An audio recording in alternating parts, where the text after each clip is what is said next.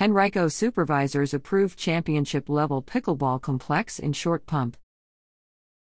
Henrico supervisors August 8 unanimously approved a $4.4 million construction contract with Rainbow Construction Corporation to convert the softball field at Pouncey Tract Park in Short Pump to a 12 court pickleball complex, with two championship style courts, covered spectator seating, and LED sports lighting.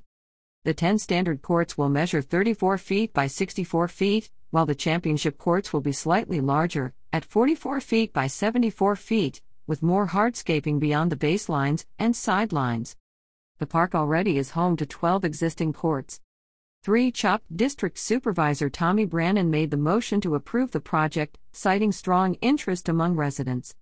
There's over a thousand people that are jumping out of their skin because I get emails and calls practically weekly, and it really has created one heck of a community, he said.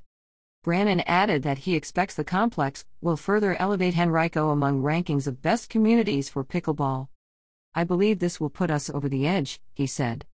The project, which is planned just north of the Short Pump Middle School track, also includes the construction of an adjoining 103 space parking lot, road improvements, and an underground stormwater detention facility. Site work is expected to begin in September and be completed next June. Henrico County residents have embraced pickleball since we built our first courts in 2018, said John Zannino, director of Henrico's Division of Recreation and Parks. We're excited to meet the growing demand for pickleball courts with what will be our largest complex at Pouncey Tract Park. By including two championship courts, we will not only serve our residents but also position Henrico to attract regional and national pickleball tournaments that will continue to enhance sports tourism in the county and region. Recreation and Parks currently has 26 pickleball courts at four locations. The 12 existing courts at Pouncey Tract Park were built in 2018, 4, and 2019, 8.